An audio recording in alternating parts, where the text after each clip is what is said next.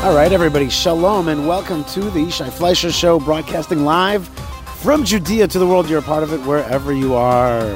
Where am I right now? I'm in the uh, Dagan neighborhood uh, of Efrat. I'm overlooking a very ancient uh, water um, canal system that was created in order to bring water to the Beit HaMikdash, to Jerusalem. And I'm overlooking it right now as part of guard duty. I'm not actually guarding. I'm on. Uh, I'm on rapid response. Um, what's it called? Like a like a response team, preparedness team. Meaning to say, I'm not actually on guard duty. I'm just standing around, not even in full battle gear, but yes, in uniform, in order to make sure that if something does happen, we are ready to respond. So we're we're, we're on on ready call first responders, and um, the war keeps going. It's been uh, it's been now many months and uh, it's three months plus. Hostages are still uh, held hostage, and we're still in this uh, situation. Um, at the same time, uh, there's there's you know these these battles and skirmishes, uh, and the day before yesterday we had 21, 21 Israeli soldiers killed in one day. That was a very very dark day for Israel and the day before that, three more. So about about in 24 hours, 24 soldiers uh, were killed. And there's a lot of questions right now about how we're fighting this battle. And once again, uh, you know, the question of of, um, of, of fighting with our hands tied behind our back instead of uh, using artillery and missiles and air force to just you know uh, destroy houses and move the the folks the the would be terrorists south and just making sure that they're, you know, not one of our soldiers gets hurt. Um, instead of that, uh, we are going house to house, and it's it's hard for me to understand what what the reason for that is. Um, I fear that it's because of a fear of um, of what the world will say.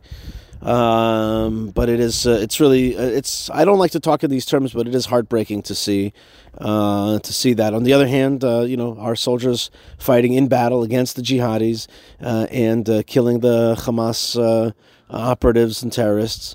That's of course so so important and, and so heroic and beautiful. At the same time, like, is this the right way to fight it? That's those are question marks that that still very much remain and, and are on top of mind here in Israel. And uh, with that, uh, it's been raining very hard. Last few days, I was on guard duty; it was just pouring. And now uh, it's not; it's cloudy, uh, but the sun is breaking through as I'm standing outside here. And today is a special holiday; is Israel's Arbor Day, uh, known as Tu Bishvat. Tu Bishvat, and Tu Bishvat is the um, beginning of the let's call it the Jewish version of summer solstice. Like this is the beginning of the summer season, in the kind of broad sense that there's really only two seasons, which is summer and winter. Uh, so Tu B'Shvat signals the beginning of the summer, and there's discussion about sap going into the trees, and um, and it's it's like there's two halves of the year. There's Tu B'Shvat and Tu B'Av, and so um, we are today um, celebrating that. And usually it's a it's a time for planting, and I guess we're going to have to plant a lot of uh, trees in the names of the soldiers and and the victims that are that have fallen. Um, you know, Israel is really in the midst of a of, an, of a struggle right now for its identity, uh, for what it wants to. Um, how you know how you fight the war is is is all dependent on what your objectives of the war are. And your objectives of the war are dependent on your uh, vision of what Israel is. So, you know, if you think that Israel is a secular humanist a kind of state, uh, then you fight uh, in that, uh, supposedly, you know, and it's a Western state, then you fight, you know, in, in accordance with that vision. But if you fight uh, because you believe that Israel is a Middle East, Jewish state with a temple at its heart, with Jerusalem uh, as the Jewish capital, then you fight with that in mind. And so that is really, that's really, I think, I think I said it very simply now. I think I kind of agree with myself that um, you could actually boil down to something very simple. You fight in accordance with what your vision of Israel is. That's really what it is. And we have different visions, competing visions we have competing visions for what Israel Israel should be, where it's going, right? It, depends on what, where you think it's going. We have very, very different visions. And um, we also see each other's visions as dangerous. If, you know, I see the secular, humanist, Western style Israel as there are some things that I find it to be to redeeming. There are redeeming values in that but but I think it's dangerous because it uh, you know it, it, secularizes the Jewish people and it and it makes us into also you know people who don't fight properly and, and really don't have a vision of God in their heart. Uh, but for the secular folks, a vision of Israel as you know a, a, Jewish state is scary to them. It's messianic. Oh my God, you got to start World War Three, that kind of stuff. So um, and and they themselves be like they're also afraid of uh, being forced you know, forced uh, into religion, religious coercion. So we have very different, uh, very different uh, visions, and those different visions lead you to a different way of fighting and identifying the bad guy and fighting it. Right. So that's the uh, that's the situation that we find ourselves in today, and at the same time, today is a day of Tu B'Shvat, of growth, of rebirth. Um, and I know a lot of you were moved by that song that I put last week uh, by Yehuda Becher and and that uh, that, that tune that he's saying finishes off with this uh, concept: "Blessed are you, God, who returns souls to dead bodies." and that's what Tu B'Shvat is. Tu B'Shvat is an element of uh, Meitim, uh, the resurrection of the dead, uh, because you know. Uh, winter was is like a you know there's like a passivity to, to the world, and uh, and and now the sun's coming back out and and we kind of come out of our shells uh, come out of our snail shells there. I just saw a snail shell, so it makes made me say the word snail shell. Little tiny snail there, and um, there's tchia. There's there's a, there's an awakening right now. Uh, I love Tu B'Shvat very very much uh, for that, and I and uh, and I want to remind everybody that we are supposed to pray for an etrog. Right now is when we pray for an etrog. And so we pray for a good etrog for the Sukkot holiday. So everybody take a second and pray for that good etrog for the Sukkot holiday.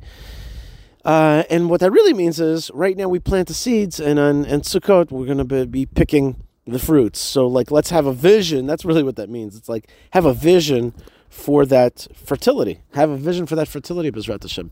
Thank you, Hashem. I'm looking up at the clouds. Sometimes I see a sliver of blue amongst the clouds, and I just feel like that's the lattice work that Hashem, that God is looking down upon us and is and is smiling at us, winking at us, guiding us, uh, uh, bringing awe to us as well um, you know, to fear Him, to, to love Him, and, and to walk in His paths, and to and to follow Him uh, more nearly, as we say. So um, let let's uh, let's talk about some uh, some other things that are on today's show. We have the first thing we have all of our uh, sponsors that, that that make our show possible. Uh, it's jewishpress.com and jns.org. Excellent news sites, and I really do recommend that you check it out. Hebron, Hebronfund.org is my home uh, where uh, we get to uh, defend and, and, beautify and build Chevron, the Jewish community of chevronfund.org, and of course, highonthehard.com.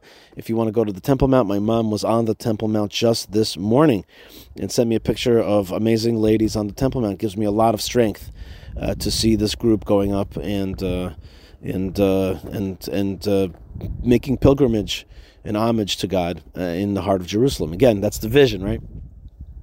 Uh, and of course our, our good friends at uh, at um, uh, at prohibitionpickle.co.il uh, making yummy yummy foods for me. Lots of pickled stuff which is good for my gut. And it's holy and it's pickled and it's good for your innards making your innards holy as well. prohibitionpickle.co.il uh, and uh, that reminds me of buymeacoffee.com forward slash Yishai, which also helps a lot. Uh, koshercycletours.com of course. I, am still I'm still waiting for that tour of Kosher Cycle Tours. I'm waiting for that moment, that respite. Uh, and right now, my uh, my day my uh, daily driver watch is being fixed, and so I'm wearing my more fancy watch from uh, RetroWatchGuy.com. I'm wearing a fancier watch right now in the army. I hope it doesn't get hurt here, Bezrat Hashem. Um, we have also some great audios for you. First, um, um, I, I have a new uh, kind of new push on social media, and uh, it's on YouTube and it's on Instagram and and uh, you know my Twitter feed and all that kind of stuff. So we're pushing out their knowledge and information. Of course, the you know big tech tries to suppress it a little bit because they don't want too much you know temple and Zionism to to get out there. Uh, that being said, uh, I recently just found a video and we posted it that I made uh, speaking at a conference about kind of the future and the vision. And basically, this talk, uh, which is about uh, 15 minutes long, is about um, how dumb the two state solution is, why it doesn't work, and really alternatives to it. And people seem to like it, so I wanted to uh, post it here today uh, on the show. So here's me talking about four reasons why the two state solution is a failure. Hi, everybody. My name is Yishai Fleisher. I'm the international spokesman for the Jewish community of Hebron. Hebron. That's where the mothers and the fathers of the Jewish people are buried. But they're not just the mothers and fathers of the Jewish people, they're really the mothers and fathers of ethical monotheism Today in Oxford, you could go study something called the Abrahamic faiths, uh, which means that everything comes through Abraham, and all of us, uh, uh, certainly Jews, Christians, and Muslims, can trace their their ideological uh, outlook on the world, their religion, their, their, their philosophy to Abraham. And, and he's uh, this great revolutionary and superstar, and we have the uh, we have I have the great honor of representing the interests of Abraham, Isaac, and Jacob internationally. That's a lot of fun for me. Uh, today, I want to talk a little bit about the end of the two state solution and why the two state solution was dead from the beginning. It was born, stillborn. It was stillborn right from the onset. And uh, I want to start by telling you a little story that happened to me. You know, I work in Hebron, but strangely, I live on the Mount of Olives. Okay? I live in the Mount of Olives in Jerusalem. I work in Hebron. I drive every day for about an hour in the morning, I look out my window, I see the Temple Mount. In the afternoon, I look out my window and I see the tomb of the fathers and mothers in Hebron. It's a pretty good job, right? Uh, and a good life. It's, it's, uh, we, should, we should realize how lucky we are in this generation to be living in a time when we can be in the land of Israel. And I live on the Mount of Olives. It's in a generally Arab a neighborhood, neighborhood, not village, a neighborhood in Jerusalem, and it's called Ras El Amud. Ras El Amud. Now, uh, for years I tried to shop in the Arab stores there, but basically after a few years I gave up. I tried to do it in, in order to encourage um, coexistence and those kind of feelings, but I, I, found that they really didn't want me there, and they basically explained to me that, it, that they are victims of the jihad. If I come into their store, somebody else is looking at them, and they're judged, and they're saying, Why are you letting this Mustautan, this settler, come into your store? What? Are you friendly with the settler? And so they don't want that. And so, therefore, uh, uh, my Arab neighbors are actually quite fearful of being judged by their society around them. They are the greatest victims of the jihad. Anyway, I stopped shopping in their stores because I saw that I was actually endangering them. One time, though, I walked past one of these stores in Ras El Amud, and I see a poster, and the poster is of a fist smashing a Star of David. Now, I don't read Arabic. I speak a little bit, but I don't read Arabic. But I knew the store owner, and I just got so indignant. And I walked right into the store and I said, Dude, Maze, what is this supposed to be? You, you live in our city. You, uh, you, you have the protection of our police. You have water running because of the state of Israel. This electricity comes from the state of Israel. What kind of thing is this? And you have next door neighbor Jews. Right here, you're going to put a poster that shows a, a fist smashing the state of Israel, the, the Star of David? What kind of thing is this? And I started making a ruckus, you know, because I was indignant. I was very upset at this, you know, type of swastika, let's put it, you know, something that's really calling for the destruction of my state. So he says to me, You Zionists, you Mustautin, you settlers. And he starts giving me the whole rant. Now, there was a few people in the store. And the people in the store all basically were like, okay. They scurried out of there they don't want to, you know, deal with the rumble. They're not interested in the mess. They were out. The minute they were all out, he comes close to my face. I know this guy for a long time. Comes right up to me. He says to me, "Don't be stupid." I said, "What?" what? I was like, "What do you mean?" He said to me, "Look, this poster. Why do you think I put it?" He says, "Do you even know what this poster says?" I said, "No, I don't know what it says. It says, don't purchase Israeli products. Boycott Israeli products. He said, Yishai, look at the poster. It says boycott Israeli products. Now come here. Look in my fridge. It's all Tnuva, okay? Everybody knows I sell Israeli products. But I put this poster up as my insurance policy against those same jihadis. that exist in Ras Al and in all of our neighborhood. And I have to show them that I'm cool with the jihad so that they don't torch my store. He says, This is my mezuzah. That was his little joke to me. And I was like, first thing I was like, uh, I obviously do not understand what's happening underneath here. And, he's, and that was the first part. That was the first part. He finishes right there and he says to me, You know, this is my protection policy against the other guys. But then he adds another point and he says to me, Will your police protect me if this place gets torched? Will your insurance companies make sure I get reciprocity for what, what happened to me? No, you won't watch out for me. Your police will not watch out for me. And therefore, I have to use these ridiculous methods. Although it's a lie, and you could see that all the products are from Tnuva, from Israeli products. Okay? So that just lets you in a little bit into the psychology of what's going on in the streets. Now, the reason I wanted to start with the story is to say to you something that needs to be said and said so clearly. Everybody has to, if you have to get one point out of what I'm saying, this is it.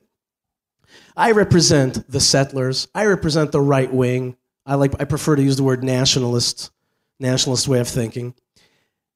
And you may think, and it has been said, and maybe the message is out there, that we, the right wing, the settlers, hate Arabs. And that our solutions, like our one state solutions, oh, the various ones of them, means somehow oppressing Arabs, means uh, taking away their liberties. I'm here to clarify to you that the right wing, the settler position on a one state solution, means taking responsibility for the minorities living in our country. It actually means that Dawood would be protected from that kind of jihadist attack. And if indeed he got attacked, our police would make sure to protect him, to, and, and the insurance companies would, would pay off uh, what he needs. We're here to take responsibility, not to pull our hands from responsibility.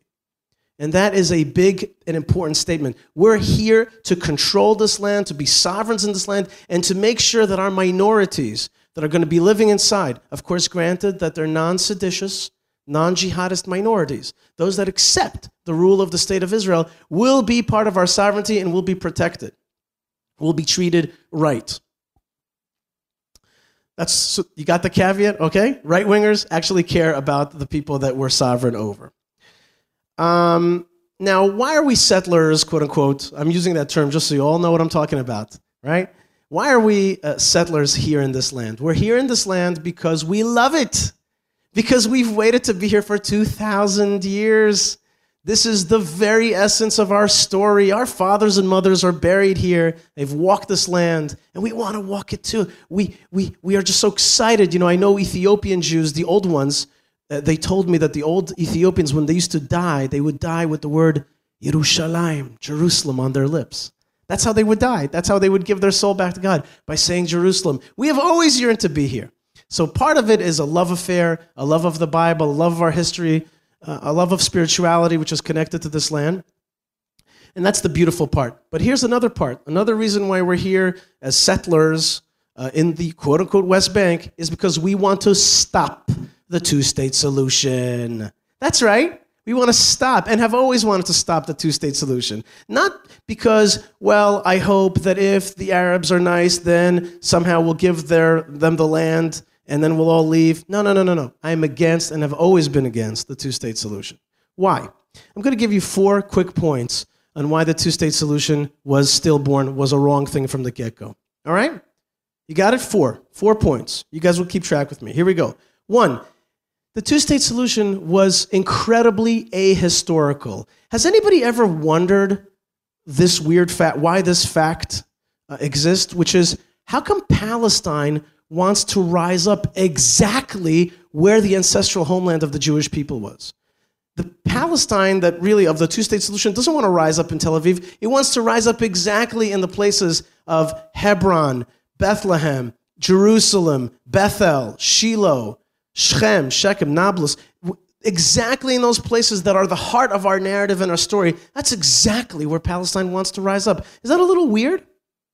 Maybe Palestine isn't really about a Palestinian state, but about the erasure of our historical narrative. That's number one. So, therefore, if we went to a two state solution, we were going to cut out our own history.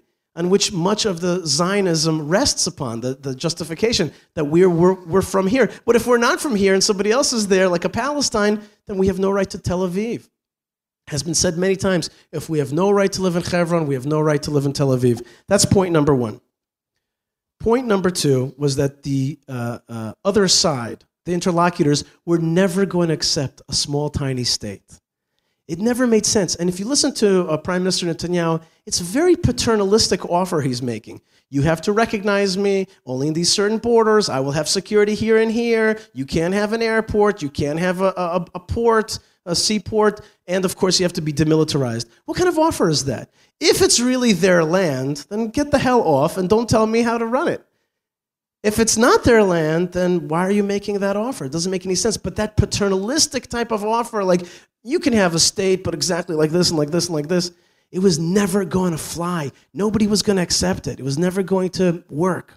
So, first is that it was unjust and ahistorical. And the second one is that the other side was never really going to be satisfied with it.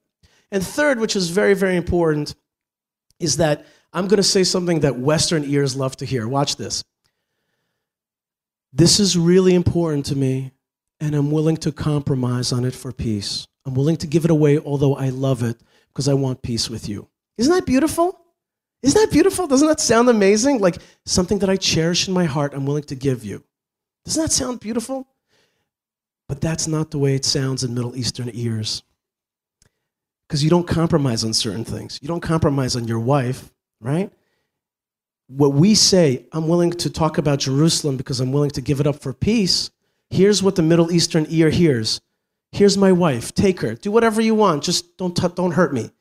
Right? I'm willing to do anything for peace. I'm, will- I'm scared. I'm willing to do anything. And the Middle Eastern ear hears that guy's a jellyfish. That guy's spineless. I can't believe it. He just talked about Jerusalem.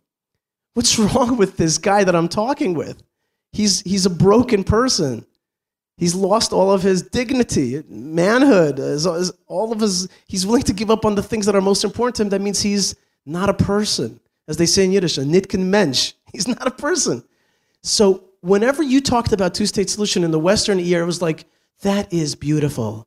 And the Middle Eastern ear is like, that guy is a loser, and we're going to crush him in time. Let's take what we can get now and keep going. That is why the two state solution has always been shooting itself in the foot. It was always going to actually whet the appetite of the jihad because it says that other party, Israel, is weak.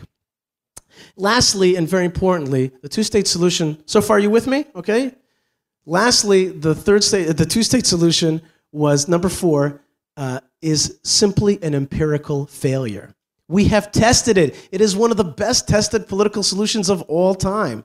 We have tested it in South Lebanon. We walked out and uh, we gave South Lebanon back to the Lebanese. We walked out of Sinai, we walked out of Judea and Samaria, and we walked out of Gaza. Every single one of those has turned into our cancer. Every single one of those has become a forward base of the jihad, including the much loved Sinai Accords, which for a long time is what the left held on to as the, you know, the pinnacle of peace. Today it's full of ISIS and they're shooting rockets at us. You walk out of these places, you broadcast a message of fear, of weakness, and those very places have become the centers, the, the forward bases of the jihad, especially the last one, Gaza. Guys, people like myself were saying that if we walked out of Gaza, in a year it would be a terrorist state. And we were wrong. It took six months, okay? And it became one of the worst terrorist states that we're dealing with.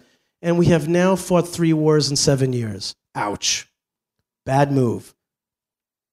And so uh, the two state solution is uh, been an empirical failure. So when somebody says to you, you know, let's keep going with the two state solution, you have to ask him, like, hasn't it been already debunked?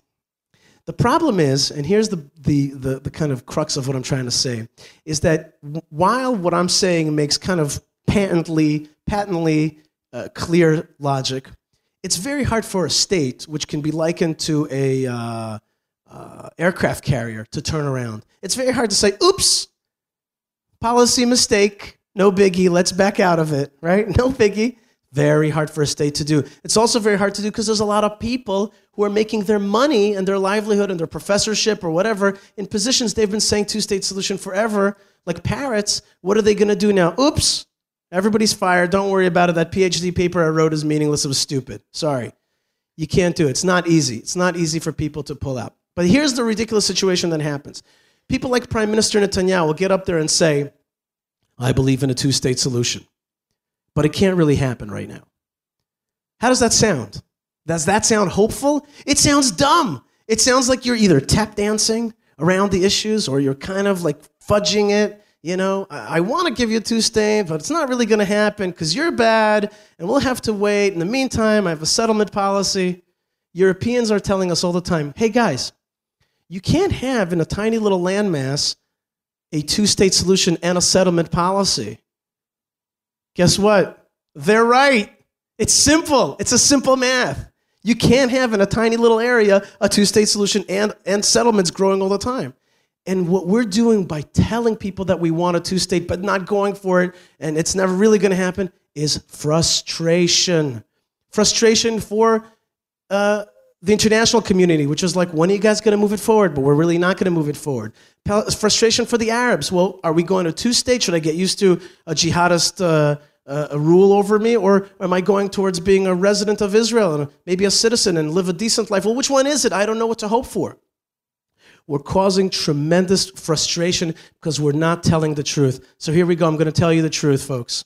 We plan on staying in Judea and Samaria. We plan on annexing Judea and Samaria. We plan on being sovereign in Judea and Samaria. And back to what I told you originally, we plan on taking responsibility over Jews, over Arabs, and other minorities in Judea and Samaria. That's where the future is. And the rest, it's not going to happen. Two states not going to happen. It's a lie. It's a failed experiment. We know, we know where it leads, and it leads nowhere.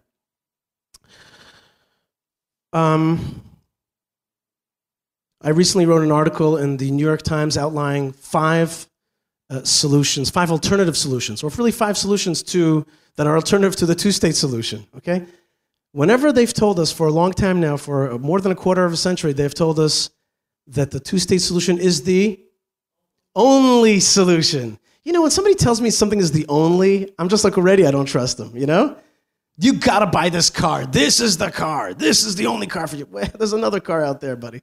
Don't sell me something. It is the only solution. Well, I can tell you what for sure. It's the only tested and failed solution. That's for sure. So people say to me after a talk like this, they say to me, okay, so what's your solution? And I say, everybody stop. Because the question that you just heard, that's the most important question. When somebody says to you, well, what's your solution? Is there an alternative to the two state solution? Right there, we have reached a milestone. Thank God. Thank God that we came to a moment that we can actually think past that calcified uh, and rotted old idea of the two state solution. Just that very question is there an alternative? Will lead us to health, will lead us to, to, to new horizons and new, new opportunities. And that's what Talk 17 is about. It's really about saying, well, is there alternatives? There must be. There must be, because we're smart thinking people. We want a better future for all of us. Um, the question is more powerful than the answer, and the future is exciting. Israel is a great country. It's going to give great opportunities to people who choose to accept uh, the fact that it's a Jewish state and want to live under it. They will have every opportunity for upward mobility, for health, for education, for making a difference in this world. Those people who cannot accept a Jewish state, uh, for one reason or another, they'll have to find their self determination elsewhere. Israel is a tiny country in this region, and it has to remain strong, and it also has to embrace all the people that live within it, of course, if they embrace us back. I want to thank you very much for your time. God bless you guys, and may we see new solutions and new alternatives come up soon. Thank you. All right, next up is thank you very much, Yishai. Thank you for. Uh Thank you for talking about the uh, the dumbness of the two state solution. Giving away our land to our enemies is dumb. Okay. and again, it's about a vision of what's your vision? What's your vision? What's your vision of Israel? That's the question of today's show of, of Tu Bishvat. Let's just ask that. What's your vision? What's your vision of Israel? How do you see the future? That's really that's really the question that we're asking today on this rebirth holiday, the rebirth holiday. What's your vision? So Ben Bresky, our intrepid reporter, is talking about Israel the miracle and sometimes the technological miracle, what could be more appropriate today than talking about irrigation of plants? How do we how do we irrigate that land? And at the, at the cost of sounding like a drip, uh, let's talk about drip irrigation, which is an amazing simple way to to give the plants what they need, not in one shot, but drip, drip, drip. I know it sounds like it's like so simple, but actually that idea, that simplicity, is rooted in Israel. See the pun there, rooted in Israel. And here's our intrepid reporter Ben Bresky on the story of drip irrigation on today's Arbor Day of the Jewish faith, Tu Bishvat. Ben Bresky, take it away.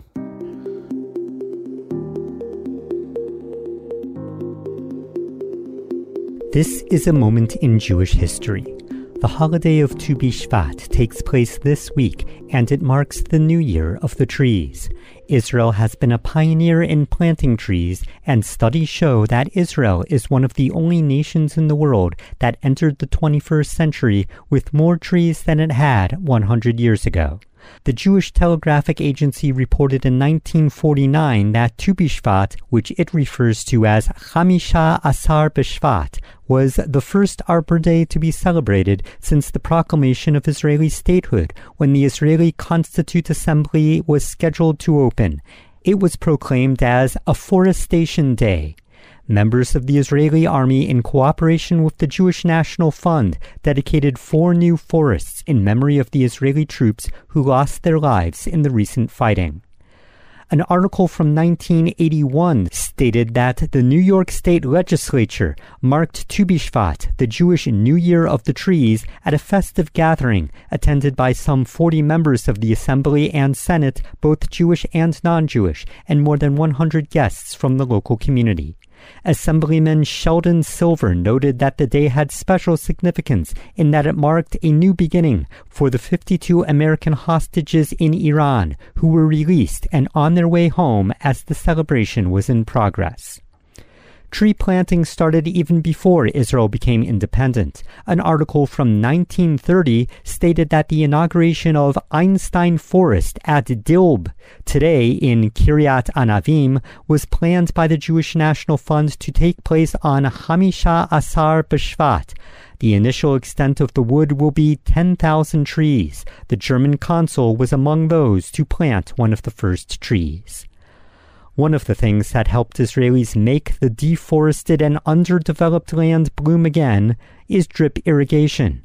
Seen all over Israel, the thin pipes drip water to thirsty plants. Regulated by timers, they help irrigate crops in a region with little rainfall. The modern drippers were invented by Israeli engineer Simcha Blas and his son Yeshayahu in the late 1950s.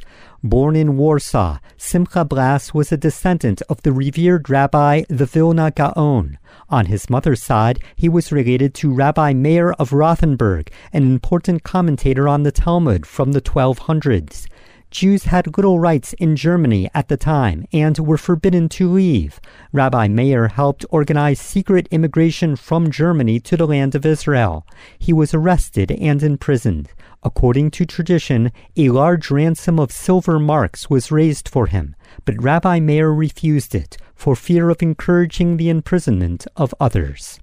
Simcha Blas was raised in the Gur Hasidic community and studied in yeshiva before attending engineering school in Warsaw. As a Polish soldier, he took part in the Soviet-Polish War. In 1929, Blas moved to the land of Israel and lived on a kibbutz where he saw the problem of water shortages. He designed and installed advanced pumping stations throughout Israel. In 1937, the Mekorot Water Company was established by Jewish pioneers, and Blas was appointed chief engineer. In 1946, Blas planned the first water pipeline to the Negev, using pipes that had been used in London during the Blitz. The pipeline enabled the establishment of 11 new Jewish communities in the Negev, created in a single evening. It also brought water to Bedouin communities. Without the new Jewish communities, the Negev may not have been included in the United Nations map for the future state of Israel. According to the book Pollution in a Promised Land An Environmental History of Israel, during the summer of 1946, the British imposed an 80 hour curfew on Tel Aviv and arrested scores of Zionist activists. Levi Eshkol, who by then was head of the Jewish Agency Settlement Division, sought a creative form of revenge. The night after Yom Kippur, he staged a lightning campaign, creating 11 new Negev communities on JNF lands. Blass was drafted to design the water delivery system all the Mekorot team had to work with were tiny recycled 6 inch pipes that had been used in London during World War II to help firefighters counter the bombing attacks during the Nazi Blitz. Now the pipes were to wind past Beersheba and irrigate the desert. The project was completed before either the British Mandatory Government or the area's Bedouin could interfere. Only weeks before the outbreak of the War of Independence, a pair of pipelines connected the northern Negev desert to the center of the country. During the War of Independence, Blass designed anti tank grenade launchers. After the war, he organized and headed the Water Supply Department at the Ministry of Agriculture. In 1956, Simcha and Yeshayahu Blass began development on the project he is best known for, drip irrigation. The father and son team developed a plastic emitter, Although primitive versions of drip irrigation already existed in some countries, the Blasses developed a method where instead of releasing water through tiny holes that can easily be blocked by tiny particles, water is released through larger and longer passageways using friction to slow water inside a plastic emitter. They created the prototype in Kibbutz Hatzerim, it was one of the first kibbutzim to break with the traditional commune style of life and start a for-profit business, that being the Netafim Drip Irrigation Company. Kibbutz Hatzerim is located in Israel's southern Negev region and gets its name from the Bible in Deuteronomy, where it is mentioned Hatzerim, villages, farmyards as far as Gaza. The community was established in 1946 by a group of young scouts who were then joined by the Tehran children, Polish Jewish children, mainly orphans, who escaped Nazi German occupation and were evacuated with several hundred adults to Tehran, Iran, before being repatriated to the land of Israel. It was from this kibbutz that Netafim became a global enterprise. By the 1960s, they were supplying countries around the world with their innovation.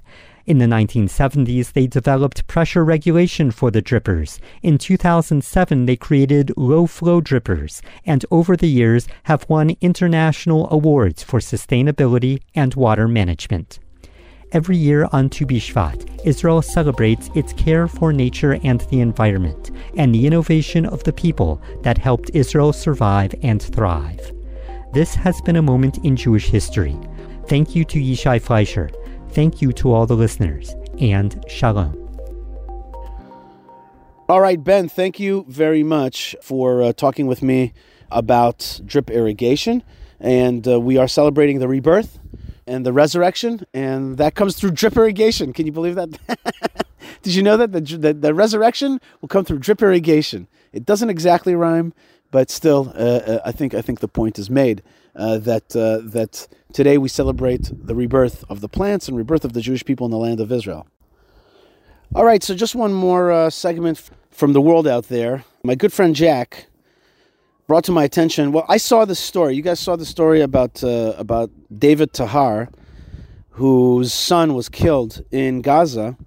But not only was he killed, but also he, well, it's hard for me to say it, but his head was severed from his body uh, by terrorists. Well, David Tahar wanted to bury his son.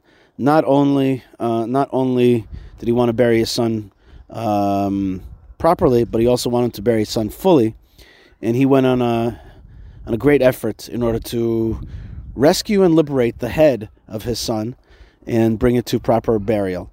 Uh, David Tahar was on CNN, and I thought to bring it to your attention so you can understand the story and what Israel is dealing with, and the courage and the um, um, the I don't know the tenacity of the Jewish people to win and to be eternal, um, and to and to um, and to make this land whole again.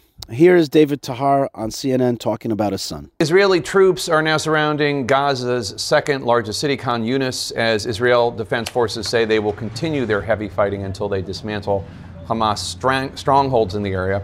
The main United Nations relief agency in Gaza says there are mass casualties after a shelter housing tens of thousands of displaced Palestinians was struck. The IDF is investigating the strike and says it was not caused by Israeli artillery or aerial bombardment. Meantime, an Israeli official told CNN that any proposed deal between Israel and Hamas for a ceasefire has not reached the negotiating table, but that indirect talks are ongoing. This as freed hostages are currently pleading with the lawmakers of the Israeli parliament or Knesset to do more to help free the remaining hostages. Here's Aviva Siegel. I became a mother to young girls there. I want to tell you that the terrorists bring inappropriate clothes, doll clothes. They have turned those girls into their dolls. Dolls on a string that they can do whatever they want with whenever they want. It's unbelievable that they are still there. I can't imagine what they are feeling. I can't live with it. Four months after October 7th, more accounts of Hamas's brutal tactics and the atrocities committed by Hamas terrorists on that day are coming to light. I recently spoke with David Tahar, whose son, 19 year old Adir, an IDF soldier, was killed on October 7th. I want to warn our viewers that the details of his son's story are very disturbing. And joining me now is David Tahar, the father of 19 year old Corporal Adir Tahar, an IDF soldier who was killed on October 7th. Um, Mr. Tahar, it's tragic enough to lose a child, um, but explain how the details of his death were made worse as you learned more about what happened to your son. I can tell you that from an army investigation that was sent to us, the bereaved parents, the fighting that Adir and his friends did, it took about an hour, an hour and 20 minutes. While they were fighting, they managed to stop the terrorists. While they were fighting, five soldiers got killed, including Adir. I can tell you, I am certain that Adir, in order to kill Adir, they had to throw three grenades at him and then send a missile towards him as well. And only that way they could actually kill Adir. And after he died, the terrorist, the terrorists, they managed to enter the area. Some of the soldiers managed to retreat. The barbarian terrorists who entered the base, that area, they saw a soldier lying on the ground. What they decided to do at that moment, they decided to behead him and to take the head with them into Gaza. Now, this might be hard for some people to understand, but you went searching. You watched hours of videos from that day, and eventually you found the video to confirm your fears about uh, Adir. Tell us about that. I can tell you that after the Shiva ended, the mourning period, I understood that I buried a headless child. After the Shiva, questions started to pop up. Where was the head? Is it because of the grenade or because of a missile? It didn't make sense to me that it would be anything else. I started asking why the head was not there. And I understood that he had been beheaded. That's how they managed to sever the head from the body. I started looking at Telegram. During the first month, especially in the first days of the war, the terrorists, the barbarian terrorists, posted online all the atrocities that they carried out. I just logged on to Telegram and watched every video I could find so I could maybe see my son in, in one of those videos. And I happened to find this video where I could see my son. I can clearly say that the soldier without a head that you can see in that video is my son. And then you heard more from the army. Tell us about that. I, I can tell you that for two months, I turned to everyone I could in order to understand where the head was, to understand who picked the body, who handled it. And I understood that it was a certain unit in the Shura camp.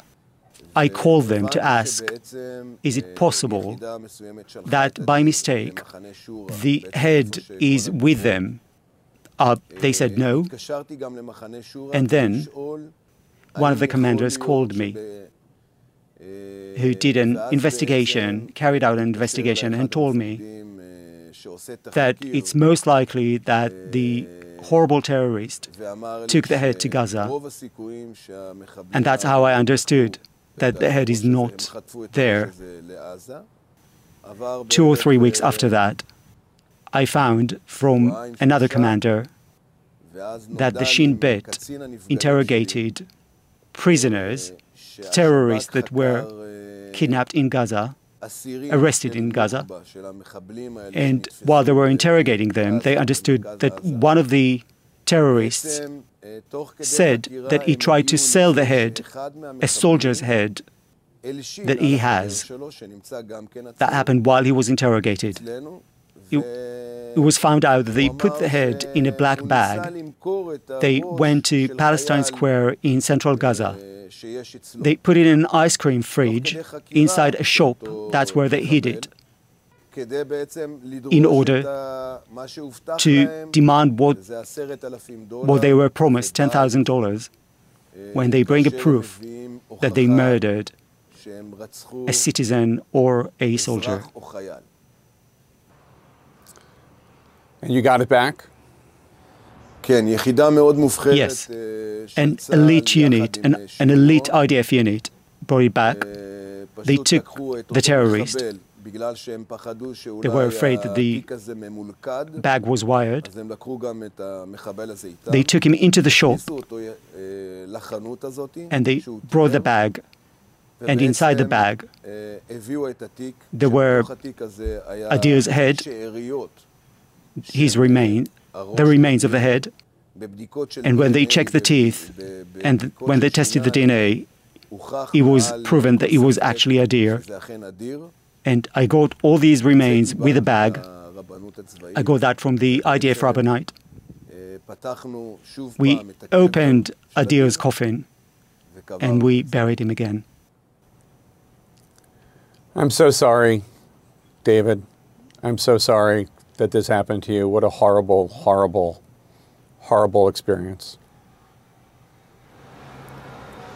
זה, זה באמת מזוויע. It really is. It's very difficult. But it is important that the world understands what we're facing. It's important that people understand that what happened on the 7th of October, it can't happen again. Not to Israel, the Israeli people, and not to anyone else. David Tahar, may Adir's memory be a blessing. I'm so sorry that you and your family have gone through that. Thank you for sharing your story. Thank you very much, Mr. Tefer. Thank you very much. A spokesman for the Israel Defense Forces confirmed all of the details in David's story, uh, except for the $10,000 bounty, which they could not confirm. All right, folks, that was David Tahar on CNN, and uh, and uh, we will endeavor uh, to uh, to to to put it all together, to put it all together, and to keep our uh, to to keep our to keep our to be to have a Rosh to we have a Rosh Hashanah. We have a an, uh, today Tu B'Shvat is a new year uh, of the plants, but it's also a head, and uh, we'll, we should have a Rosh Chodesh, a new month, a new head, a new mind, and and and and that and you know in a sense they say that one of the Amalek, what it does is that it decapitates our thoughts, disconnects our thoughts, our mind from our heart. And I feel like that's a lot of ways that we have today. We have a detached mind and heart. Our heart is, is Jewish, but our mind is filled with all kinds of um, foreign influences, and we have to we have to put it together. We have to put it together. And I hope you understand what what, what I'm saying. And may Hashem bring His presence back into our land. He is he he is he is the thing that we are detached from, and we have a chance to bring it back together. Bezrat Hashem. All right, folks. Uh, final thoughts for today's show is about the Torah portion. The Torah portion is Beshalach. And this is the Torah portion that, like, this one, if you had to read one Torah portion in the book of Exodus, it's this one. Okay? It's got everything. It's got the leaving of the Jewish people, exodusing, the act of uh, from from Egypt, and Moses takes the bones of Joseph with him. So like it's an it's an inclusio. We're finishing up the whole thing. We're taking the bones of Joseph. That's like the last touch. He's the first in, last out. First in, last out. Maybe we'll, maybe that's what I'll call the show today. First in, last out. Uh, and he takes the bones of Joseph with him. Uh, and they leave and they, they exodus, and that's when we also learn about about the matzah and the matzah's made, which is this like bread of data. That's what I call it. It's like a data bread because it contains with, within it this like knowledge of what the Jewish people are, how we left Egypt, how we're anti-slavery, and that's what the essence of the Jewish people is. How we're pro anti-slavery, pro servitude to God. Um, and then there is the um, the um, the song of the sea, the song of the sea, right? And the song of the sea again is about vision. At the end, it's a vision of coming out of slavery and into the land of Israel and building that temple. That's what the song of the sea really is about. So Moses, you know, and the people sing the song of the sea. The women come out, they sing the song of the sea. This Torah portion is so full of all this light. And amazingly, at the very end of the Torah portion, Amalek comes out. The, the Amalekites come out. They see the light and they want to extinguish it. They see the light and they want to extinguish it. That's what they're about. They're about extinguishing the light. And they attack the Jewish people. And they darken, you know, the mood. But then, then Moses sits on over at, at a cliff. His hands are held up by Aaron and Hur. And as his hands are held up, the Jewish people see him. They see the faith. They see the that bridge between between heaven and earth. And instead of having that detachment, instead of that decapitating uh, uh, impulse of that's what Amalek wants to do. It wants to detach us from our Father in heaven. It wants to detach heaven from earth. It wants heaven to be just in heaven and earth to be the dark earth that they control. That that that impulse is bridged by Moshe Rabbeinu, who stands, who sits uh, on the earth, but his hands are towards heaven over a cliff. And as they see him, they understand that there is a bridge between heaven and earth, and that it's not decapitated, it's not detached, it's one. And Moses is the channel for God's blessings into this world. He's, he's the bridge. And the Jewish people see him and they are able to weaken Amalek, but not fully destroy it because the time hasn't come. You can't destroy Amalek until you come to the land of Israel. That's what the Torah tells us. And so uh, the war with Amalek continues until the end of time. And um, we have here um, we have amazing phrases. First thing, we're at the sea. It says, it says Hashem yilachem lachem v'atem tacharishun. God will fight for you, and you'll be silent because this is God's fight. And then the splitting of the Red Sea, the splitting of the sea, the splitting of the sea is uh, is is the birth canal the Jewish people are on one side, they come out, they're like inside the womb in Egypt, and they come out born into freedom, into the Sinai. And then they're going to receive the Torah, and from the Torah, they're going to go to the land of Israel. Um, so there's that. In the de- desert, they get the manna bread. God is feeding them, right? God is feeding his child. Uh, in the desert, a nation that's born but still being raised in the desert is being fed. And then finally, uh, the fight with Amalek, and it says like this: It says, "V'yidei Moshe kvedim." The hands of Moses were heavy. V'ikhu even. They took a rock. V'yasimu tachtav. They put it under him. V'yishevale. He sat on it.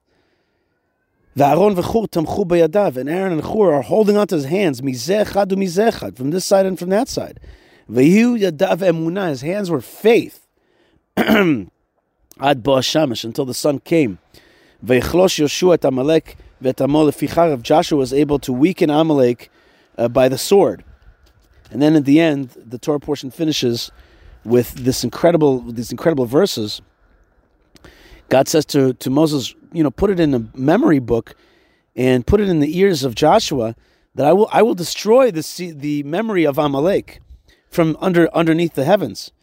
and then Moses built an altar, Veikrashmo Adonai Nisi, and he called the altar God is my banner. God is my miracle, God is my banner. Vayomer, and then Moses said, Ki yad yad al kesya milchama Adonai ba'amalek midor do. Because there's a hand on the seat of God. Some, some, some explanations mean that God puts his hand up in an oath, and others say, no, there's a hand that tries to rock the seat of God. I like that one a little better.